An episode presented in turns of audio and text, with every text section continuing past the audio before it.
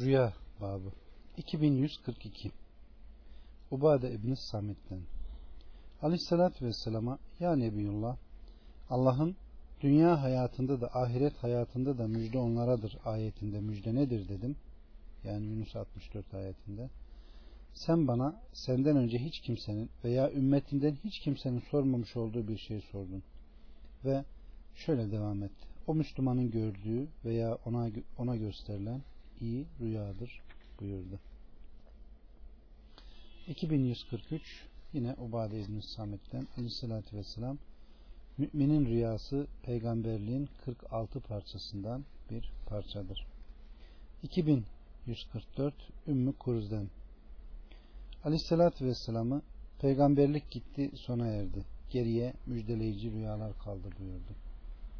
2145 Abdullah'tan Aleyhisselatü Vesselam kim beni rüyada görürse o beni gerçekten görmüştür.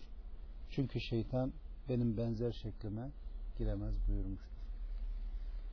2146 Ebu Katade'den Aleyhisselatü Vesselam kim beni rüyada görürse o gerçeği görmüştür buyurdu. 2147 Ebu Katade'den Aleyhisselatü Vesselam iyi rüya Allah'tan kötü rüya şeytandandır. Binaenaleyh biriniz kendisinden korktuğu bir rüya gördüğü zaman soluna üç defa tükürsün ve şeytandan Allah'a sığınsın. Bundan sonra o kötü rüya ona zarar veremez. 2148 Seleme bin Abdurrahman'dan Ben hakikaten öyle rüya görüyordum ki beni hasta ediyordu. Sonra bunu Ebu Katadi'ye anlattım. O da şöyle dedi. Hakikaten ben de beni hasta eden rüyalar görürdüm. Aleyhissalatü Vesselam'ı şöyle derken işittim. İyi rüya Allah'tandır. Bu sebeple biriniz sevdiği bir rüya gördüğünde Allah'a hamd etsin ve onu sadece sevdiği kimselere anlatsın. Biriniz hoşlanmadığı bir rüya gördüğünde ise soluna üç defa tükürsün ve şerrinden Allah'a sığınsın. Onu hiç kimseye de anlatmasın. Artık bu kötü rüya ona zarar veremez buyurdu. 2149 Ebu Hureyre'den Aleyhisselatü Vesselam Rüya üç çeşittir. Güzel rüya Allah'tan bir müjde, bir çeşit rüya şeytandan kaynaklanan bir hüzünlenme, diğer bir çeşit rüya ise insanın şuur altından kendisine anlattığı şeylerden kaynaklanır. Binaenaleyh biriniz hoşlanmadığı bir rüya gördüğünde onu anlatmasın ve kalkıp namaz kılsın. 2150 Ebu Hureyre'den aleyhissalatü vesselam zaman yaklaştığında müminin rüyası neredeyse hiç yalan çıkmaz. Onların en doğru rüya göreni ise en doğru sözlü olanıdır. 2151 Ali radıyallahu anh'tan aleyhissalatü vesselama kim rüyası hakkında yalan söylerse kıyamet günü bir arpa tanesi düğüm yapmakla yükümlü kılınır. 2152 Ebu Said el-Hudri'den aleyhissalatü vesselam en doğru rüyalar sabahtan biraz önceki vakitlerde görülür buyurdu. 2153 Ebu Hureyre'den aleyhissalatü vesselam rüyayı alimden ve iyiliksever kimselerden başkasına anlatmayın buyurdu. 2154 Ebu Rezin el-Ukayli'den Aleyhissalatü vesselam rüya anlatılmadığı sürece ancak bir kuşun ayağının üzerindedir. Yani kararsızdır, gerçekleşmez. Anlatınca gerçekleşir buyurdu. 2155 Abdurrahman bin Ayş'te derken işittim. Aleyhissalatü vesselam Rabbimi rüyada en güzel surette gördüm. O şöyle buyuruyordu. Yüce melekler topluluğu ne hakkında tartışıyor? Ben de Ya Rabbi sen daha iyi bilirsin dedim. Aleyhissalatü vesselam o zaman avucunun içini omuzlarımın arasına koydu da ben soğukluğunu memelerimin arasında hissettim. Bunun sonucu göklerde ve yerde olan şeyleri bilmiş oldum. Bunun gibi biz İbrahim'e kesin olarak bilenlerden olması için göklerin ve yerin engin büyüklüğünü de gösteririz ayetini okudu. Yani Enam 75'i. 2156 İbn Sirin'den Rabbini rüyada gören kimse cennete girmiş demektir buyurdu. 2157 Ebu Said el-Hudri'den Aleyhisselatü Vesselam'ı şöyle derken işittim.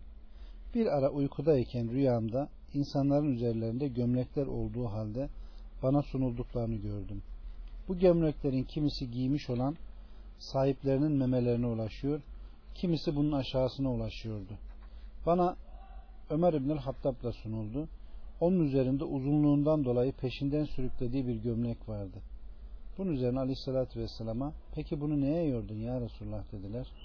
Aleyhisselatü Vesselam da dinin, imanın fazlalığına, kuvvetine dedi.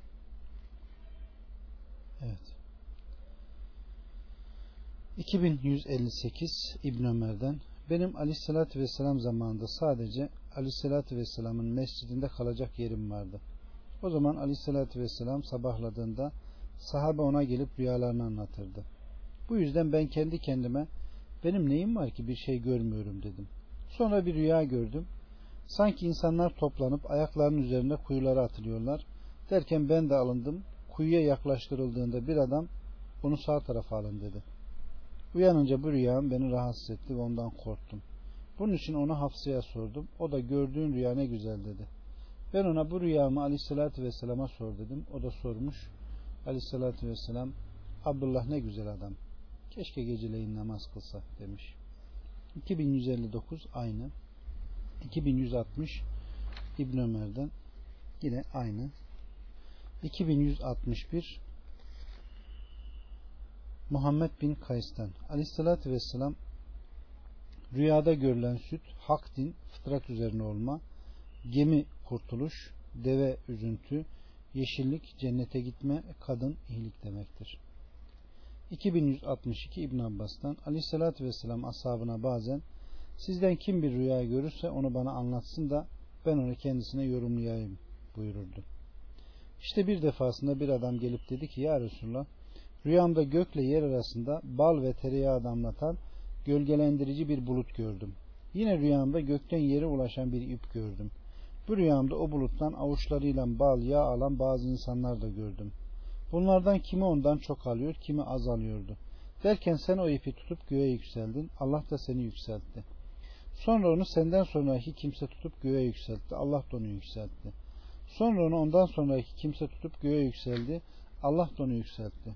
Sonra onu ondan sonraki kimse tuttu. ip kesildi. Ardından ip bitiştirildi. O da bitişti.